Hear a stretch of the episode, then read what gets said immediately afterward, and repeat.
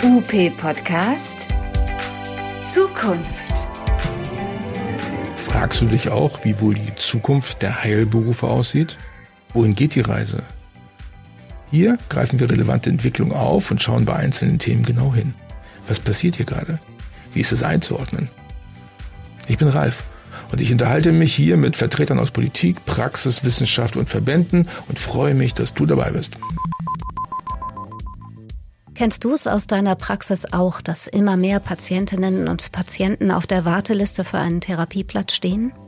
Ist ein Platz zu vergeben, stellt sich die Frage, wer ihn bekommt, wer die richtige Person dafür ist. Habt ihr bei euch in der Praxis Kriterien zur Platzvergabe festgelegt und kennen sie alle Teammitglieder? Und wieso ist das überhaupt wichtig? Wir haben mit der Physiotherapeutin, Medizin, Pädagogin und Autorin Petra Künast gesprochen. Sie beschäftigt sich mit der Rolle von Ethik in der Physiotherapie. Äh, hallo Petra. Hallo, grüße dich, Ralf. Petra, du hast einen Artikel geschrieben, Ethik in der Physiotherapie. Warum ist die Beschäftigung mit ethischen Fragestellungen in der Physiotherapie bedeutsam?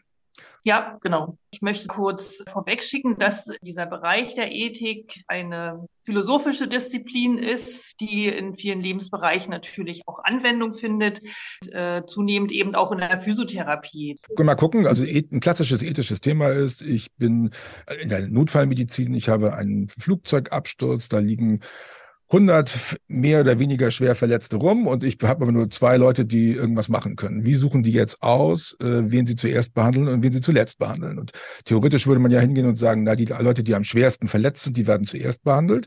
Und da kommt jetzt Ethik, also in der Medizin nennt es das Triage. Die müssen jetzt irgendwie auswählen, nach welchen Kriterien können sie Menschenleben retten.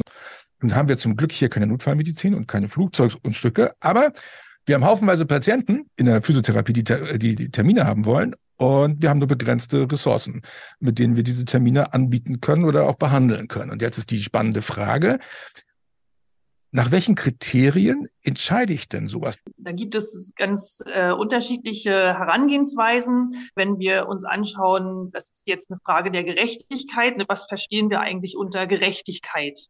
Ja. Also wie ist gerechte Behandlung? Heißt das, man behandelt alle Fälle gleich? Das wäre gerecht.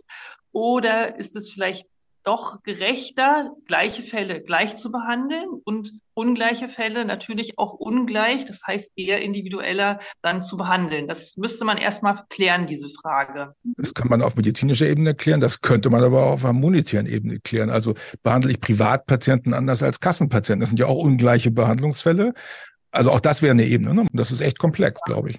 Definitiv, ja. Und hinzu, also diese finanziellen Sachen spielen auf jeden Fall eine Rolle, die äh, aber dann natürlich auch so personale Rolle oder personenbezogene oder personenunabhängige Mechanismen. Das wäre zum Beispiel, wenn, ne, wie du sagst, bei dem Flugzeugabschluss, wer zuerst da ist oder wer am schwersten betroffen ist, der soll als erstes behandelt werden. Ähm, das kann gemacht werden, aber es gibt ja durchaus auch noch die Unterscheidung, welche Erfolgsaussichten haben äh, aktuelle Behandlung jetzt in diesem speziellen Fall. Oder eine dritte Sache wäre beispielsweise auch, und das finde ich auch, ne, das muss man in Betracht ziehen, leider auch ein sozialer Nutzen. Ne? Das ist das, was die in der Triage tatsächlich auch mitdenken. Mhm. Äh, das dann aber so fragwürdige Kriterien, äh, auch wie Rationierungsentscheidungen. Ne? Also was hat das für einen sozialen Nutzen in diesem Berufsalltag oder in diesem Lebensalltag des Menschen? So, und das wird dann bei der Triage tatsächlich zumindest im Medizin, medizinischen Bereich auch mit reingerechnet. Ich ja, weiß nicht, ob wir das könnten. Das würde ich mal in Frage stellen. Ne? Naja, ich, also ich erlebe das schon, dass das in der praktischen Arbeit ja passiert.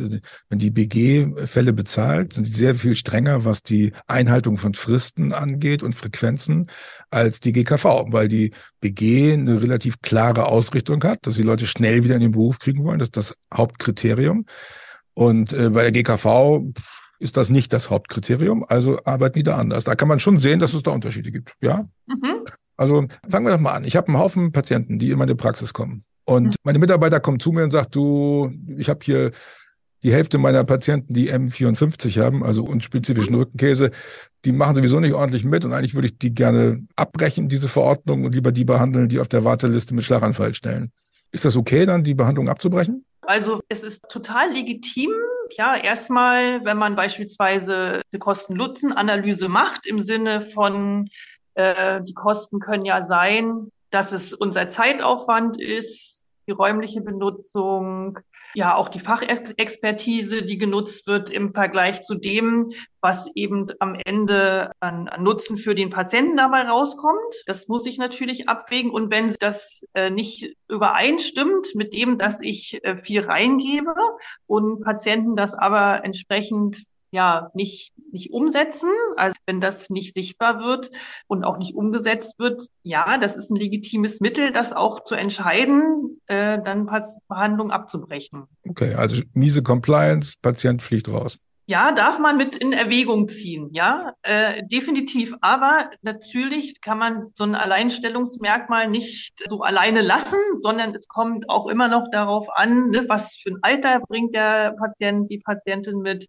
was für eine Dringlichkeit auch die Behandlung äh, initiiert und äh, natürlich auch, ne, in welcher Warteliste oder in welchen Wartepositionen er beispielsweise auch ist. Das muss man alles mitdenken. Das ist nie so ganz einfach. Also so ein alleiniges Kriterium würde nicht reichen, um Patienten zu priorisieren.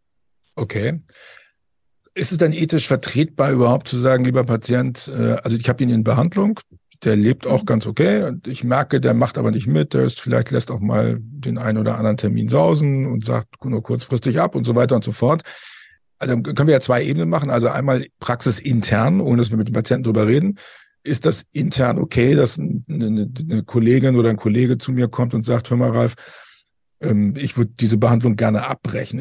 Er müsste das dann äh, gut begründen können, ja. Und in so einem Fall, wenn wir uns von Patienten trennen wollen, müssen wir schon gucken, ne, welche Wertvorstellungen haben wir, was erwarten wir ähm, als äh, von uns als äh, therapeutischer Geber sozusagen, aber was wollen wir auch, was erwarten wir auch von Patientinnen und Patienten im Hinblick darauf, was können sie leisten, ne? was können sie tatsächlich aufgrund ihrer Selbstständigkeit, ihrer kognitiven emotionalen, psychologischen Fähigkeiten tatsächlich auch einbringen in die Therapie. Aber entsprechend muss der das natürlich auch normativ oder wertegebunden begründen. Ja, und das ist dann das, wo es schwierig wird, äh, wo wir dann tatsächlich mit Begriffen wie Gerechtigkeit, Fürsorge, Schadensvermeidung auch arbeiten müssen. Dann sind wir schon an ethischen Fragestellungen dran. Aber dann äh, würde ich ja denken, dass das therapeutische Konzept der Praxis solche Begrifflichkeiten äh, mal zumindest adressieren müsste. Wenn wir beide zusammenarbeiten würden, würde es ja helfen, wenn wir einen gleichen, eine gleiche Vorstellung von Gerechtigkeit zum Beispiel hätten. Sonst würden wir in ein gigantisches Kommunikationsdesaster reinlaufen.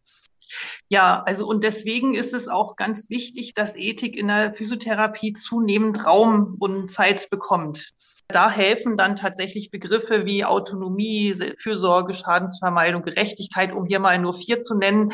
Das sind praxistaugliche Begriffe, die, unter denen haben wir alle ein grundsätzliches Verständnis und äh, dann tatsächlich in die Anwendung gehen. Was bedeutet eigentlich Autonomie in der Praxis hier in meinem Fall? Ja, ist der Patient jetzt ausreichend in seiner Autonomie gewürdigt oder ist das, was ich tue, auch gerecht gegenüber anderen Patienten? Und also es kann ja sein, dass ein Patient eben nicht autonom entscheiden kann aufgrund von von der Demenz oder aufgrund äh, vielleicht vom Wachkoma oder aufgrund okay. von physischen Beeinträchtigung oder so. Ne? Und dann muss ich natürlich andere Begriffe heranziehen oder andere möglichst messbare Aspekte, die mir dann eine Aussage über meine Entscheidungsmöglichkeiten oder Handlungsmöglichkeiten äh, aufzeigen. Okay, wobei, also ich würde mal jetzt Demente und Wachkoma-Patienten mal ausklammern, weil das ein separater Punkt ist. Stell, stell dir vor, also ich bin 62, ich habe ein bisschen Rückenschmerzen, ich komme mit einer M54-Behandlung zu dir, ich bin sonst klar, ich bin noch im Beruf, ich bin selbstständig, ich habe eine stabile soziale Infrastruktur und, und, und, und, und. Da könnte man doch jetzt schon andere Anforderungen an den Patienten stellen, äh, was Compliance angeht, was Selbstverantwortung angeht als Therapeutin oder als Therapeut, als man das bei Wachkoma-Patienten macht. Also da, hat man dann, dann die, die ethischen Ansprüche, die ich an jemanden habe oder die, die Anforderungen, die ich an Leute habe, was die Begleitung der Therapie angeht, können doch durchaus da auch angepasst werden an den Scope der Patienten. Ja, muss es dann wohl, aber in der Zeit, wo du das Fallbeispiel von dir jetzt gerade erzählt mhm. hast, ging durch den Kopf, dass also nicht alle Auseinandersetzungen mit Patienten sind, werfen ja auch ethische Fragestellungen auf. Manchmal sind es ja auch ja, ethische äh, Fragestellungen nach der Persönlichkeit oder nach äh, politischen Wertvorstellungen oder wirtschaftlichen Wertvorstellungen. Also ethische Fragestellungen, die betreffen tatsächlich unser Wertesystem, unser normatives System. Und ähm, eher natürlich in Fällen, ne, die, die wirklich auch brisant sind. Ne? Also ich kann ja mal ein Fallbeispiel nennen, das auch nicht so weit weg ist von der Praxis. Wir haben zum Beispiel einen Patienten, der hat eine Verordnung bekommen äh, über der hat eine Thesenanpassung bekommen und soll jetzt Lauftraining machen mit uns. So, und der Patient sagt aber, nee, das ist mir alles viel zu mühsam. Ich bin jetzt hier im Rollstuhl gut zurechtgekommen. Und dann sagt aber die Tochter, die einen erheblichen äh, Pflegeaufwand mit ihrem Vater hat, du Papa, das ist schon wichtig, dass du dich hier äh, bemühst, um Gehtraining zu machen, weil du sollst einfach selbstständig sein, so gut wie es geht und das auch lange bleiben. Und du musst mich auch ein bisschen entlasten. Wenn du nämlich nur im Rollstuhl sitzt, dann äh, liegt auch viel auf meinen Schultern, zum Beispiel, ja. Mhm. So, und dann, äh, da haben wir ganz viele Dinge drin. Da haben wir beispielsweise die Autonomie. Ne? Was bedeutet eigentlich in diesem Fall die autonome Entscheidung äh, des Patienten, also sprich des Vaters? Oder ähm, geht es auch hier eher um äh, Schadensvermeidung, weil wir als Physiotherapeuten natürlich aufgefordert sind, äh, die Patienten auch zu mobilisieren, äh, dass sie keine zusätzlichen Schäden davon tragen. Und wenn jemand im Rollstuhl sitzt, das wissen wir, ne, gibt es schnelle Druckstellen, Kontrakturen entstehen, Muskel baut sich ab. Ne? Wenn wir aber an die Fürsorge denken, dann im Prinzip genau das Gegenteil. Wir gucken, dass wir den da Wohlergehen schaffen. Das heißt also auch eben Schaden zu vermeiden und äh, ihn tatsächlich auch zum B-Training zu mobilisieren. Äh, zu motivieren, ja. Ähm, also ich kann versuchen, ihn zu motivieren, aber die Entscheidung muss er treffen, oder?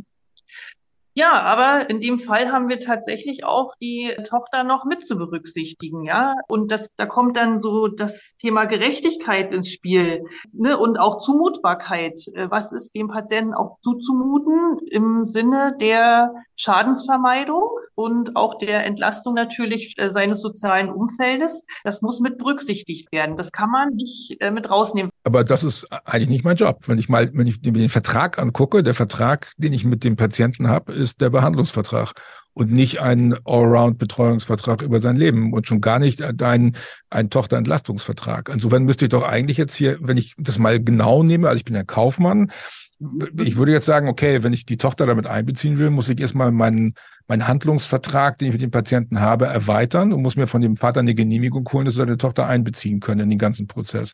Sonst ist es unethisch, finde ich, das überhaupt zu berücksichtigen, weil ich bin ja eigentlich nur dafür da, ihn zu mobilisieren, wenn er das möchte. Ja, ne, den Handlungsauftrag haben wir ja schon durch die Verordnung, dass wir den Patienten mobilisieren sollen. Und wir können natürlich äh, ganz stur dahin gehen und das machen. Mhm. Ne? Also wir machen dann Lauftraining, aber dann würden wir nicht berücksichtigen, dass der Patient auch ein autonomes Bedürfnis hat, tatsächlich äh, im Rollstuhl einfach sitzen bleiben zu dürfen. Das heißt, also, wir sind da schon im Dilemma. Jetzt kommen wir ja. zum zweiten. Jetzt, es gibt noch einen weiteren Aspekt. Den Vertrag, ja. den wir haben, den haben wir ja. Da zahlt die Krankenkasse, ja, und die sagt, äh, ihr dürft aber nur tätig werden, wenn ihr wirtschaftlich seid. Wenn ihr erkennt, dass der Patient gar nichts macht, dann müsst ihr sofort aufhören zu arbeiten. Das steht im Vertrag drin. Ist auch ein ethisches Dilemma, oder? Das ist definitiv ein ethisches Dilemma. Und nun sind wir natürlich dann gefordert, hier Kompromisse zu finden ne? und möglichst zu motivieren und im Sinne trotzdem ja der Schadensvermeidung und der Berücksichtigung eben auch der Fürsorgepflicht, die wir haben, tatsächlich zu beraten und aufzuklären. Und hier ist es also dann schon schlau und da helfen dann doch wieder ethische Theorien, ja, dass wir beispielsweise auch über Konsequenzen argumentieren können. Ja, was hat das für Konsequenzen, wenn ich was nicht machen kann? Wenn ich das richtig verstehe, sagst du, ich muss dem Patienten klar machen, in welchem Regelungskonstrukt ich unterwegs bin, dass ich auch eine Verpflichtung gegenüber der Krankenkasse habe, äh, gegenüber auch den anderen GKV-Versicherten, deren Beiträge ja verschwendet werden. Das ist ja eine Solidargemeinschaft, jemand, der in so einer Krankenversicherung drin ist. Und dann muss ich ihn damit konfrontieren und sagen, hör mal zu, wenn du nicht machst, dann verschwendest du meine Zeit, mein Geld, ich kann keine anderen Leute behandeln. Eigentlich müsste ich aufhören, dich zu behandeln. Und dann kann ich ihn ja einbinden in mein ethisches Dilemma. Wäre das ein Ansatz? Das erfordert, dass dann der Patient dann auch das nachvollziehen kann kognitiv und dann tatsächlich auch in seiner Entscheidung äh, so frei ist, dass er sagt, ja, ich will das. Nun würde ich bei diesem Patienten nochmal das Szenario ein bisschen verschärfen und sagen, hm, der hat jetzt eine leichte Demenz. Das heißt, er kann das schon eher weniger gut kognitiv entscheiden. Und jetzt müssen wir den Bogen doch zur Tochter spannen, die dann vielleicht auch Fürsorgepflicht hat oder auch die, die Vormundschaft für ihren Vater. Ähm, und dann wird es wirklich kompliziert. Dann müssen wir tatsächlich viele andere Sachen eben noch mitgewichten. Ne? Neben der Autonomie, Schadensvermeidung oder Fürsorge eben auch die Gerechtigkeit, ähm, wie man mit dem Fall dann umgeht. Da, da hätte ich jetzt kein Problem. Erstens hast du jetzt die Tochter sozusagen als Vormund auch rechtlich mit ins Spiel gebracht. Dann habe ich plötzlich auch einen, einen Vertragsrahmen, in dem ich aktiv werden kann. Das finde ich wichtig. Also ich finde dieses äh, Interagieren mit Angehörigen ohne Vertrag finde ich schwierig. Das find, finde ich unethisch. Das ist eigentlich übergriffig. Und der zweite Punkt ist, ähm, vielleicht hilft hier auch ein Blick in, den, in die Heilmittelrichtlinie. Paragraph 2 Absatz 2 ist es, glaube ich, wo drin steht, was die grundsätzlichen Auslöser für Heilmitteltherapie. Und da steht explizit drin, dass auch Pflegebedürftigkeit vermeiden oder verringern ein Thema ist, ein Handlungsrahmen für Heilmittel im Bereich der GKV. Und das kann dann wieder, damit habe ich dann auch wieder eine Wirtschaftlichkeit, auch wenn ich gar nicht irgendwas mehr Mobilität mache, wenn ich trotzdem diesen Patienten noch pflegefähig halte, äh, dann habe ich wieder eine, gute Begründung. Ich muss also gucken, wo steht das dann jeweils drin. Ne? Ja, genau, das würde angemessen passen, na klar. Mhm. Das würde ich so denken. Es gibt so sieben Indikationskorridore, die in der Heilberichte drinstehen, warum man behandeln kann. Und das, glaube ich, hilft auch, ethisch korrekt zu handeln. Das ist, müsste eigentlich so der Rahmen sein, in dem wir in dem wir Patienten behandeln, dass wir wissen, was machen wir hier eigentlich. Also ist nur Mobilität das Thema, also dass er wieder mit der Prothese geht, oder gibt es auch andere Anwendungsfälle für Heilmitteltherapie in diesem Zusammenhang, die vielleicht nicht, der kann wieder laufen als Thema hat mit Hilfe, sondern der, der kann selbstbestimmt in seinem Rollstuhl weiterleben. Das wäre auch eine Möglichkeit. Eigentlich würde sowas doch dafür sprechen, dass man dann äh, ICF gebunden viel mehr auf die funktionellen Anforderungen von Patienten eingeht. Also weniger auf die, was mache ich und mehr was kann ich für Patienten bewirken, eingeht. Hat das auch, ist es auch eine ethische Frage, welche Ziele ich setze für Therapie? Ja, die Zielsetzung äh, würde ich jetzt ähm, neben dem Funktionalen natürlich mhm. auch auf andere Bereiche ausweiten. Ja, wir können ja mit unserer Art des Behandelns, wo Bewegung tatsächlich im Vordergrund steht, auch nochmal andere Lebensbereiche in den Vordergrund stellen, die, wo es nicht auf die Funktion, sondern beispielsweise auf Teilhabe ankommt. Mhm. Ja. Und klar, wenn ich das erkenne und ähm, auch entsprechend begründen kann, im Heilmittelkatalog steht ja dazu auch einiges, gerade was mhm. die ICD angeht, dann ja auch nochmal explizit, ähm, haben wir unglaublichen Spielraum, äh, das auszunutzen. Ja, eigentlich ist äh, Teilhabe Aktivität im sozialen Kontext, ne? Genau. Aber auch das müssen wir begründen können. Und ich, ich glaube sehr, dass unsere Prägung äh, aus dem medizinischen Bereich, wo es sehr um Funktion geht, da sind wir noch sehr verhaftet. Und dann den Blick zu weiten, eben auch für andere Möglichkeiten, sprich also Teilhabe oder auch Selbstständigkeit, das äh, müssen wir mit auf dem Schirm haben und müssen wir eben auch kommunizieren können, argumentieren können. Und da helfen uns dann tatsächlich auch die ethischen Ansätze aus den Theorien. Und dann, wir müssen das ja alles nicht neu ausdenken. Es gibt ja schon ganz viel äh, aus der Pflege oder aus Sportwissenschaften, Reha-Wissenschaften und, und, und. Das würde bedeuten, dass wenn ich kein Therapieziel ordentlich formuliere, also wenn ich kein Therapieziel habe für einen Patienten, dass ich eher in ein ethisches Dilemma gerate, als wenn ich äh, relativ sauber rausgearbeitet habe, was sind eigentlich die Ziele der Heilmittelbehandlung, welche Lebensqualitätseinschränkungen wollen wir hier beheben oder verbessern. Also je besser ich mir darüber im Klaren bin, was ich für diesen Patienten eigentlich bewegen kann, desto besser kann ich auch Entscheidungen darüber treffen, ob eine Behandlung hier sinnvoll ist oder nicht sinnvoll ist. Ja, genau. Deswegen ist es auch sinnvoll, Ziele nicht nur funktionell zu formulieren, ne, mhm. sondern tatsächlich auch das Spektrum viel breiter zu machen und beispielsweise auch die Partizipation mit zu formulieren, ja. Mhm. Ja, also wir haben festgestellt, dass wir schlau, wenn wir in der Praxis ein gemeinsames Verständnis über Therapie haben. Also dass das, das rudimentäre Verständnis wäre, wir arbeiten Rezepte ab und unser Ziel ist, dass wir die Dinge abrechenbar kriegen. Aber jetzt können wir einen Schritt weitergehen und sagen, nee, wir arbeiten nicht Rezepte ab, sondern wir, wir haben Verständnis über das, was wir tun können für die Patienten, die zu uns kommen und wir überlegen, wie wir das, was wir für sie tun können, möglichst sinnvoll im Rahmen der vertraglichen Rahmenbedingungen, die wir haben, umsetzen können. Dann für die Patienten Therapieziele formulieren, die ganzheitlicher sind, als das im medizinischen Kontext stattfindet. Auch zu verstehen, dass Heilmittelerbringer Lebensqualitätserhalter, Verbesserer sind. Ja, okay. Pflegevermeiderer. Pflegevermeiderer, ja, auf jeden Fall. Also da steht explizit drin, Pflege vermeiden und äh, Pflegebedürftigkeit vermindern. Das ist ein, mhm. ein, ein explizites formuliertes Ziel der Heilmittellinie, was ich auch gut finde. Okay, jetzt habe ich eine, eine, eine Warteliste. Und wir haben neulich mal eine Umfrage gemacht und haben gefragt, nach welchen Kriterien vergibt ihr freie Therapieplätze, haben wir gefragt. Und wir haben vorgeschlagen, First Come, First Served, äh, das größte akute Problem Dringlichkeit, also bestimmte Diagnosen, an Patienten, die schon am längsten warten, nach Patientenverfügbarkeit, nach sozialen Gesichtspunkten. Was glaubst du, was die Hauptabstimmung war? Oh, äh, Warteliste, also einfach nur First Come, First, first Served. Nee, also die, die meisten Leute haben gesagt, wir richten uns nach der Diagnose. 72 Prozent haben gesagt, Diagnose ist bei uns bestimmt. Was ich cool fand. Wobei die, die Diag also eine Diagnose, finde ich, ist allein noch kein ausreichendes Differenzierungsmerkmal. Aber 41 Prozent haben auch gesagt, wir geben das an Patienten, die schon am längsten warten. Mhm. 31 Prozent haben gesagt, wann die Patienten Zeit haben. Und First Come, First Serve war 25 Prozent äh, Geschichte. Mhm. Aber, da, aber ich habe wahrgenommen, dass Leute zerrissen sind bei der Entscheidung. Denn das ist ja das Problem. Unser Behandlungskonzept ist ja so, dass wir so mit der GKV-Verordnung kommen. Dann wird ein Befund gemacht im günstigsten Fall, wenn nicht gleich lostherapiert wird. Das heißt, die Entscheidung, die ich brauche, behandle ich diesen Patienten oder nicht, die kann ich ja eigentlich erst treffen, wenn ich zumindest mal einen grundlegenden Befund gemacht habe. Oder habe ich das falsch verstanden? Das sehe ich auch so ein bisschen als Dilemma, was schon äh, in der Praxis da ist, bevor ich überhaupt Patienten anfange zu behandeln, weil ich muss einfach ein bisschen was über sie wissen. Und das geht dann nur über einen Befund, um überhaupt einzuschätzen, wann nehme ich sie dann dran. Ne? Und das ist wirklich schwierig. Da habe ich auch ehrlich gesagt keine Lösung für. Es sei denn, man hat die dann, wenn man die im das erste Mal macht und Befund macht, dass man dann die Termine erst äh, vergibt. Aber das heißt, wir arbeiten eigentlich in einem Behandlungsprozess, der verhindert, dass wir vernünftige Entscheidungen an der Stelle treffen können. Ne? Ja, na, nicht verhindert. Ich glaube, das ist, man muss sich da echt Gedanken drüber machen. Man kann äh, nicht so ganz standardisiert sich auf eine Richtung, zum Beispiel nur Diagnosen oder nur Warteliste mhm. festlegen. Man muss es immer wieder gewichten. Was passt da, um eben auch diesen Richtigkeitsgedanken äh, nochmal mehr äh, Rechnung zu tragen.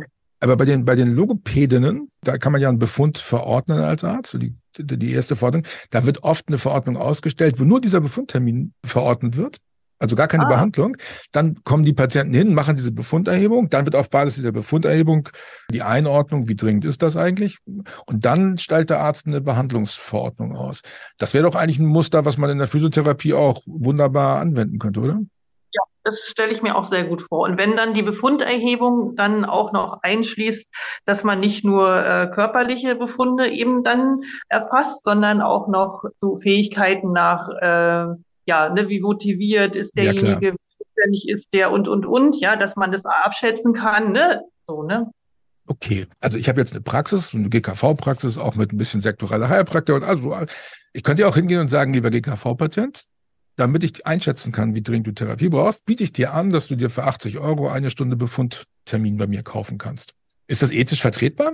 Ja, ne, es würde wieder so ein Stück weit, es wirft sich die Frage nach der Gerechtigkeit auf. Es ist dann leider so, ne, das wird Patienten geben, die das dann können und mhm. welche, die es nicht können. So, ne? Deshalb fände ich das schwierig eher, ja. Ja, die amerikanische Physiotherapiepraxen, die ja alles über oder die ein Großteil über Selbstzahlergeschichten abbringen, die bieten Pro Bono Behandlungen an. Also die sagen, wir haben einen Teil unserer Behandlung, die bieten wir kostenlos an für Leute, die sich das nicht leisten können, damit wir für die die sich das leisten können, auch den Preis nehmen können, den wir haben wollen. Das ist auch eine Möglichkeit. Also äh, also Pro Bono-Leistungen anzubieten als Antwort auf die Frage, äh, will ich gerecht sein? Dann kann ich Gerechtigkeit jedenfalls in einem definierten Rahmen umsetzen. Aber okay, eigentlich wäre es doch schlauer, die GKV würde sagen, ja, okay, wir haben verstanden, dass es ein Problem ist. Physiotherapeuten kriegen auch eine Stunde Befund. Wäre cool, ja. Wäre wirklich, würde viele Probleme lösen, wenn es um äh, Wartelisten gibt und Priorisierung von Patientinnen und Patienten. Den ethischen Aspekt des Fachkräftemangels, den kann man auch mal reinnehmen. Wenn ich, wenn ich meine, meine Mitarbeiterinnen und Mitarbeiter Rezepte abarbeiten lasse und sage hier, Wirtschaftlichkeit ist oberstes Gebot, ist das auch unethisch? Und ver verprelle ich nicht mit unethischem, mit unethischen Ansagen oder unethischem Vorgehen auch meine Mitarbeiterinnen und Mitarbeiter? Kille ich nicht den Sinn von Therapie, weswegen die mal in den Beruf eingestiegen sind? Also würde ich sagen, ja. Ähm, ich hatte jetzt als erstes daran gedacht, dass wir ja eine Dienstleistung an Patienten erbringen. Und um diese Dienstleistung äh, zu erbringen, wir sind ja keine Maschinen, die diese Dienstleistung erbringen, äh, die äh, können ja, wir können ja nicht nur funktional gucken, wir sind auch keine funktionalen Wesen. Und mhm. das wäre schon eher, also es wäre schon nicht so ganz in Ordnung. Das machen Kollegen nicht lange. Ne? Mhm. Da haben die keinen Bock. Nee, die hauen ab, die laufen schreiend davon. Genau, es ist für alle nicht gut, weder für die Mitarbeitenden noch für die Patientinnen und Patienten. Ja, okay, also Ethik haben wir gelernt, hilft, eine gute Kommunikation in der Praxis hinzukriegen. Ethik hilft, die die Ziele umfassender und ganzheitlicher zu formulieren in der Therapie, macht mich also als Therapeutin und als Therapeut auch erfolgreicher. Und Ethik kann dabei helfen, äh, Mitarbeitern einen Sinn klar zu machen oder den Sinn auch zu transportieren und die dabei dann eher im Arbeiten zu halten und sie dazu zu motivieren, auch weiter mitzumachen. Da hat Ethik ja einen ganz praktischen und ganz deutlichen Wert innerhalb einer jeden Praxis. Ne? Ja, und ich möchte noch ergänzen, dass es eben auch, wenn wir mit so einer ethischen Brille auf Fälle schauen, natürlich ne, uns nochmal klarer werden, ne, was sind so die relevanten, die wichtigsten Aspekte, wenn ich einen Fall entscheide und wie begründe ich das? Ja, was sind so meine meine griffigsten und nachvollziehbarsten Argumente, warum ich so und genau so handle. Und mhm. wie gesagt, weil, weil ich es ja auch nach außen kommunizieren muss. Wir müssen das rausarbeiten, ja, ja weil wir gute Dienstleistungen erbringen wollen als PhysiotherapeutInnen. Ja, und das können wir eigentlich nur, wenn wir mit uns selbst im Reinen sind und das, was wir machen, irgendwie für sinnvoll halten. Ne? Ja. Ein schönes Schlusswort. Vielen Dank, Petra. Das war ja, sehr nett. Fand ich auch. Dankeschön, Ralf. Bye, bye. Tschüss. Das war UP Podcast, der Podcast rund um Therapie und Praxis. Wir sind zu finden bei Spotify, Deezer, Google Podcasts und Apple Podcasts und natürlich auch auf up-aktuell.de slash podcast. Folgt uns und teilt uns und hinterlasst uns eure Bewertung bei Instagram, Facebook oder YouTube. Bis zum nächsten Mal.